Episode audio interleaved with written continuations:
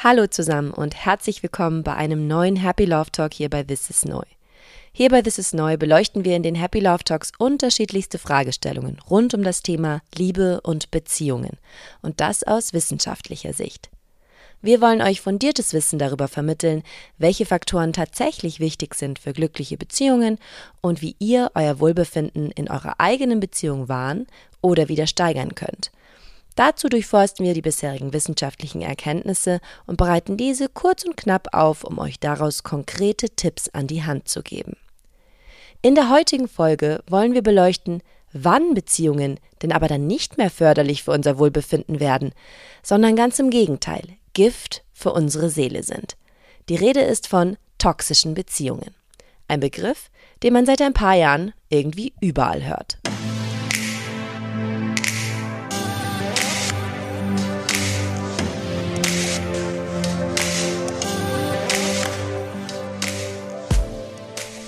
Anfang September 2021 ist im Magazin der Süddeutschen Zeitung ein Artikel erschienen, der sich damit beschäftigt, dass sich unsere Gesellschaft zu einem Kollektiv aus Psychologinnen und Psychologen entwickelt. Die Autorin begründet ihre Behauptung unter anderem, indem sie sagt, meine Freundinnen und Freunde stecken in toxischen Beziehungen, wo sie früher an Arschlöcher geraten sind, begegnen ihnen heute Narzissten und Menschen mit Bindungsstörungen. Und tatsächlich, durchstreifen wir das Netz, lesen wir wahnsinnig viel über Toxizität in Beziehungen und der Liebe. Das war aber nicht immer so. Erst seit ein paar Jahren ist toxische Beziehung für die Masse der Gesellschaft überhaupt relevant bzw. so präsent, was wir auch an den Daten von Google Trends sehen. Denn vor 2019 hatte diesen Begriff so gut wie niemand gegoogelt. Haben wir toxische Beziehungen dennoch erlebt, aber einfach noch keinen Namen dafür gekannt? Oder führen wir wirklich schwierigere Beziehungen heute als damals? Oder ist das Thema doch ein durch die Medien aufgeblasenes Phänomen, von dem gar nicht so viele betroffen sind? Immer wieder fällt in diesem Zuge auch der Begriff Narzissmus. Grund genug, dass wir von This is Neu da mit der Wissenschaftsbrille mal draufschauen und euch erklären, wann man wirklich von toxischer Beziehung und Narzissmus spricht. Wir erzählen euch im heutigen Happy Love Talk, wie man toxische Beziehungen definiert und was es dabei mit diesem Narzissmus auf sich hat. Wir beschreiben, wie sich Narzissten in Beziehungen verhalten und warum das so ist. Wir gehen darauf ein, was dieses Verhalten mit ihren PartnerInnen macht und warum manche Menschen so schwer von einem narzisstischen Partner loskommen. Jetzt geht's los mit dem heutigen Happy Love Talk. Die Online-Partnervermittlung Parship hat im Februar 2021 eine Studie veröffentlicht, in der sie 1000 Partnersuchende in Deutschland nach ihren Erfahrungen mit toxischen Beziehungen fragte. 36 Prozent der befragten BundesbürgerInnen gaben an, schon einmal eine toxische Beziehung geführt zu haben. In der Studie gaben Frauen außerdem häufiger als Männer an, Opfer von toxischen Partnern zu werden. Danach gefragt, welche Merkmale für die Probanden eine toxische Beziehung ausmachen, antworteten diese unter anderem Erstens, die Beziehung kostet mehr Kraft, als sie einem gibt. Zweitens, der die Partnerin versucht immer wieder mich zu manipulieren. Und drittens, der die Partnerin behandelt mich herabwürdigend und beleidigend. Wie der Name schon sagt, werden unter toxischen Beziehungen grundsätzlich Partnerschaften verstanden, die wie Gift für mehrere oder einzelne Beteiligte sind. Eine solche Beziehung tut nicht gut. Im Gegenteil, sie verursacht viel Leid und kostet Kraft. Wissenschaftlich gibt es keine eindeutige Definition, was genau eine toxische Beziehung ausmacht. Wichtig ist aber, toxische Beziehungen sind nicht einfach nur schlechte Beziehungen. Geht mein Partner fremd, ist die Beziehung nicht gleich toxisch. Ein wichtiges Merkmal einer toxischen Beziehung ist zum Beispiel, dass man trotz großen Leids nicht von der Partnerschaft loskommt. Es gibt viele verschiedene Ursachen für toxische Beziehungen und die Liste der Symptome ist lang. Ein Muster, das man auch sehr häufig in toxischen Beziehungen finden kann, sind narzisstische Verhaltensweisen eines Partners. Auch hier haben wir alle irgendwie eine Vorstellung davon, was ein Narzisst ist, und die meisten von uns denken dabei an etwas Schlechtes. Hierbei ist es jedoch sehr wichtig, dass wir den Begriff Narzissmus auch differenziert betrachten – denn nicht jeder, der narzisstische Züge zeigt, ist auch gleich ein krankhafter Narzisst und hat eine klinische Persönlichkeitsstörung. Allgemein wird Narzissmus mit einem hohen Maß an Selbstliebe, Selbstverliebtheit und Selbstbewunderung assoziiert. Und je nachdem, wie stark diese Verhaltensweisen ausgeprägt sind, sprechen wir von einem gesunden Narzissmus oder einem pathologischen Narzissmus, das heißt einer narzisstischen Persönlichkeitsstörung. Ein gesunder Narzissmus hebt sich in seinen Grundzügen weit vom pathologischen Narzissmus ab.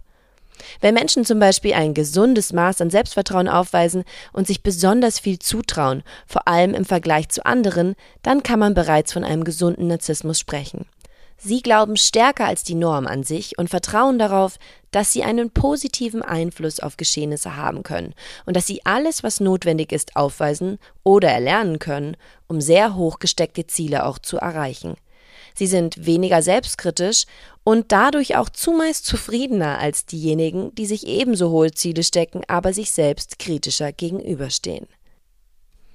Nehmen die narzisstischen Züge ein bestimmtes, sehr starkes Ausmaß an, dann sprechen wir vom pathologischen Narzissmus. Meist das, was wir, wenn wir den Begriff Narzisst hören, vor Augen haben. Wie sich das genau äußert, dazu gleich mehr. Okay, wichtig also für uns. Jeder Mensch kann narzisstische Züge haben, aber ist deshalb nicht gleich ein krankhafter Narzisst. Fakt ist aber auch, und das zeigen zahlreiche Studien, dass Menschen mit sehr ausgeprägten narzisstischen Zügen bis hin zur narzisstischen Persönlichkeitsstörung meist keine gesunde Beziehung führen können und zu einer großen Belastung für ihre Partnerin werden. Aber wie sehen solche Beziehungen nun genau aus und was ist daran dann das Toxische? In seinem Buch When You Love a Man Who Loves Himself hat W. Keith Campbell 2005 das Schokoladenkuchenmodell für Beziehungen mit Narzisstinnen aufgestellt. Er vergleicht darin Beziehungen mit Narzisstinnen mit dem Essen eines Schokoladenkuchens. Am Anfang hast du unglaubliche große Lust auf den Schokokuchen. Du fühlst fast schon einen unwiderstehlichen Drang, den Kuchen zu essen und bist ganz euphorisch. Sobald du den Kuchen jedoch gegessen hast, folgen allerdings ziemlich schnell Gewissensbisse. War das wirklich gut für mich? So viele Kalorien und irgendwie ist mir jetzt auch ganz schön schlecht. Auf all die positiven Gefühle folgen also negative Konsequenzen und Reue, die das im Vergleich kurze Vergnügen überschatten. Warum macht Campbell diesen Vergleich? Am Anfang einer Beziehung mit einer narzisstischen Persönlichkeit ist alles wunderbar. Der Narzisst oder die Narzisstin stürzt sich begeistert auf den neuen Partner, ist mitreißend, schillernd, umgarnt die neue Partnerin, verhält sich witzig, ist anziehend, selbstbewusst und wirkt durch all das äußerst attraktiv. Nach einiger Zeit verändert sich das Verhalten der Narzisstinnen jedoch. Sie verlieren das Interesse am Partner, würdigen diesen herab, zeigen wenig Commitment und emotionale Kälte. Sie behandeln den Partner schlecht. Aber warum ist das so? In der Forschung werden Narzisstinnen definiert als Menschen, die ein völlig überhöhtes positives Bild von sich selbst haben. Sie fühlen sich anderen Personen meistens stark überlegen, denken, dass sie etwas Besonderes sind, dass sie besser sind als andere. Sie fühlen sich oft privilegiert oder begnadet. Narzisstinnen verfolgen ein zentrales Ziel. Sie wollen ein grandioses Bild von sich selbst kreieren und dieses Bild wollen sie erhalten um ihr grandioses Selbstbild zu erhalten, suchen sie ständig nach der Bewunderung durch andere, die ihnen bestätigen, wie toll sie sind. Weil sie so ein hohes Bedürfnis nach Bewunderung haben, verhalten sich Narzisstinnen häufig auf bestimmte Art und Weisen, die ihnen diese Bewunderung sichern sollen. Sie treten zum Beispiel häufig sehr selbstsicher auf. Sie wissen, wie man charmant mit anderen umgeht und können äußerst unterhaltsam sein. Sie sind außerdem sehr durchsetzungsfähig und nehmen die Dinge selbst in die Hand. All diese Verhaltensweisen können auf andere sehr anziehend wirken, da sie Stärke symbolisieren. Forschung, die sich mit Narzissmus in romantischen Beziehungen beschäftigt, belegt, dass Narzissten tendenziell eine große Anziehungskraft auf potenzielle Partnerinnen haben. Narzisstinnen knüpfen leicht neue Kontakte und bauen Beziehungen zu anderen auf. Deshalb sind sie im Dating oft erfolgreich. Die Forschung zeigt auch, dass Narzissten gerade in den frühen Phasen einer Beziehung bei den neuen Partnern oft extrem gut ankommen. Sie wollen gemocht werden und verhalten sich dementsprechend auch so. Vielleicht kennt ihr den Begriff des Love Bombing. Sie überschütten den Partner, die Partnerin mit Liebe. So können sie ihr starkes Bedürfnis nach sozialer Anerkennung und Bewunderung von außen erfüllen. Es ist aber auch so, dass Narzisstinnen das grandiose Selbstbild, das sie von sich aufgebaut haben, schützen müssen. Was sie schützen müssen, ist, dass dieses Selbstbild durch andere gefährdet wird, die sie zum Beispiel kritisieren oder in Frage stellen könnten. Und das tun sie, indem sie andere abwerten und herabwürdigen. Oft machen sie das auch schon provisorisch, ohne dass es einen Auslöser gibt. So laufen sie nämlich erst gar keine Gefahr, sich angegriffen zu fühlen.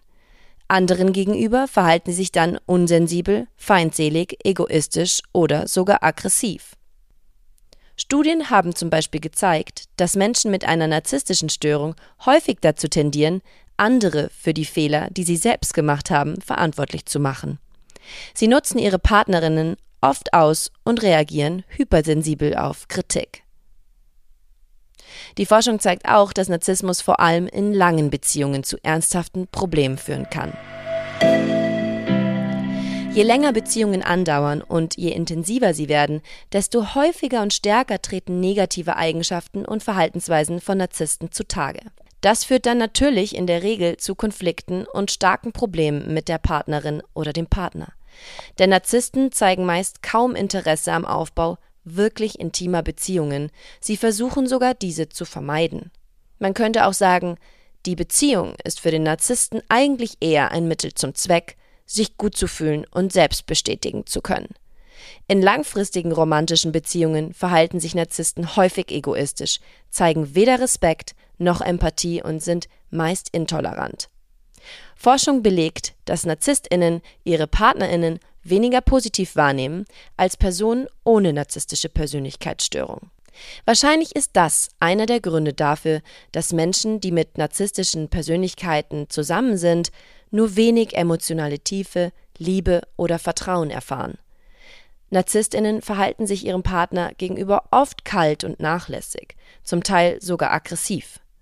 Studien belegen außerdem, dass Menschen mit stark narzisstischen Zügen oft nur ein geringes Commitment in ihren Beziehungen empfinden. Sie tendieren dazu, sich nach anderen potenziellen Partnerinnen umzuschauen und sind auch häufiger untreu. Auch nach Streits verhalten sich Narzisstinnen oft kalt, rachedurstig und können nicht vergeben.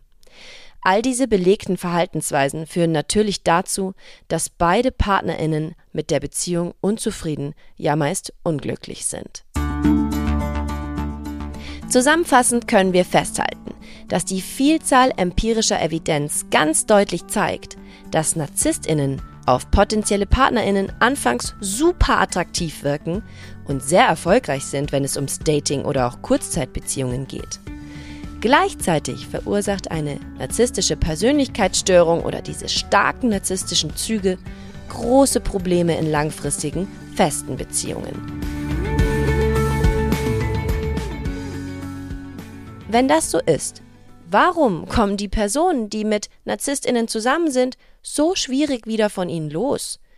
Und warum wird man überhaupt von diesen Persönlichkeiten angezogen? Für NarzisstInnen ist Liebe wie ein Spiel. Der sogenannte Game-Playing Approach to Love stellt sicher, dass sie in der Beziehung kriegen, was sie wollen, während sie das vermeiden, was sie nicht wollen. Es geht ihnen dabei um Macht und Autonomie.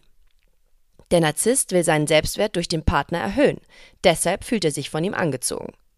Damit dies gelingt, muss sich der Partner, die Partnerin so verhalten, wie der Narzisst es braucht. Der Partner muss sich anpassen, zurücknehmen und wird oft so lange abgewertet, bis er sich selbst aufgibt. Der Selbstwert des Partners, der Partnerin sinkt, während der des Narzissten, der Narzisstin genährt wird. Narzisstinnen brauchen den Partner, um ihr eigenes Selbst überhaupt definieren zu können. Psychologinnen sprechen in diesem Zusammenhang von einem Expanded Self, der Partner, die Partnerin muss dann so sein, wie der Narzisst ihn haben will. Wenn Menschen ihren Selbstwert stark von der Meinung anderer abhängig machen, können sie Gefahr laufen, sich in so einer Beziehung wiederzufinden. Überschüttet der narzisstische Partner solche Menschen mit Liebe und Zuneigung, fühlen sie sich wunderbar. Entzieht er ihnen dieses jedoch wieder und behandelt sie kalt, emotionslos und ohne Rücksicht, fallen sie in ein Loch. Gerade dieser manipulative Wechsel im Verhalten von Narzisstinnen macht es für viele so schwer, sich dauerhaft aus einer giftigen Beziehung zu lösen. Und die Herabwürdigung und die Verringerung des Selbstwerts durch den Narzissten führt am Ende dazu, dass sich Partnerinnen gar nicht mehr zutrauen, alleine zurechtzukommen. Sie brauchen den Narzissten plötzlich aufgrund einer Co-Abhängigkeit. Okay, aber was kann man denn dann bitte tun, wenn man sich in so einer Situation wiederfindet? Viele, viele Menschen haben starke Schwierigkeiten, sich aus toxischen Beziehungen zu lösen. Was euch oder euren Freunden, die in so einer Situation sind, helfen kann, ist das Ganze nicht alleine durchzustehen. Holt euch Hilfe und Unterstützung von Familie, Freunden oder auch einem Therapeut bzw. Coach. Ein erster Schritt kann auch sein, sich die eigene Situation überhaupt bewusst zu machen, um klar zu sehen, was in der Beziehung eigentlich schief läuft. Das kann durch regelmäßige Gespräche mit einem Vertrauten oder auch dem Führen eines Tagebuchs geschehen. So kannst du deutlicher sehen und vergisst nicht so schnell, mit welchen Problemen du eigentlich in der Beziehung tagtäglich zu kämpfen hast. Damit man in den so schönen Phasen, wo man mit Liebe überschüttet wird, die negativen Dinge nicht wieder verdrängt. Habt ihr es geschafft, euch aus so einer Beziehung zu lösen, kann es trotzdem eine gute Idee sein, sich professionelle Hilfe zu suchen, um zu verhindern, dass ihr noch einmal in solch eine Situation geratet. Wie wir nämlich aus der Wissenschaft auch wissen, wiederholen wir unsere Beziehungsmuster oft. So konnten der Psychologe Matthew Johnson von der Universität of Alberta und Franz Neyer von der Friedrich-Schiller-Universität Jena in ihrer 14 Jahre langen Untersuchung zeigen, dass wir bei der Partnerinnensuche anscheinend wirklich einen Typ haben. Denn unsere neuen Partner ähneln den Ex-Partnern doch überzufällig, auch wenn nicht vollkommen. Und auch neigen wir dazu, uns selbst in die nächste Beziehung quasi mitzunehmen. Es können also ähnliche Probleme wieder auftauchen, wenn wir nicht ganz bewusst reflektieren, was falsch gelaufen ist und was wir selbst ändern wollen.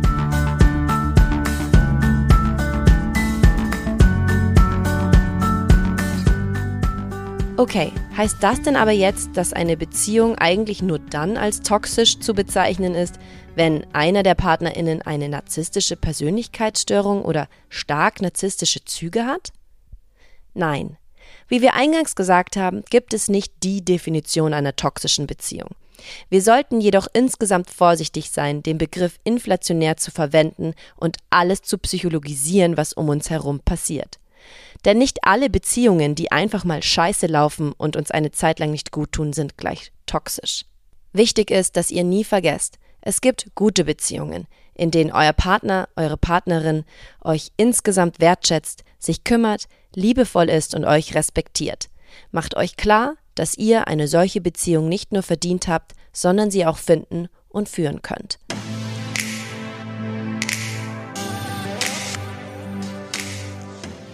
Das war unsere Folge zum Thema toxische Beziehungen. Ist mein Partner ein Narzisst? Wenn euch diese Folge gefallen hat, hört doch auch beim nächsten Mal wieder rein und abonniert unseren Kanal. Hier bei This is Neu berichten wir euch, welche Faktoren uns aus wissenschaftlicher Sicht tatsächlich glücklich machen, individuell und in Beziehung. Für alle von euch, die sich für den wissenschaftlichen Background dieser Folge interessieren, die verwendeten Quellen findet ihr wie immer in den Show Notes. Schaut auch unbedingt mal auf unserer Seite www.thisisneu.com vorbei. Dort findet ihr alle Infos zu uns und unseren Angeboten und könnt auch Einzel- oder Paar-Coachings buchen. Im Coaching arbeiten wir mit euch dann ganz individuell an euren persönlichen, beruflichen und Beziehungszielen. Mein Name ist Josephine, vielen Dank fürs Zuhören und bis zur nächsten Folge hier bei This ist Neu.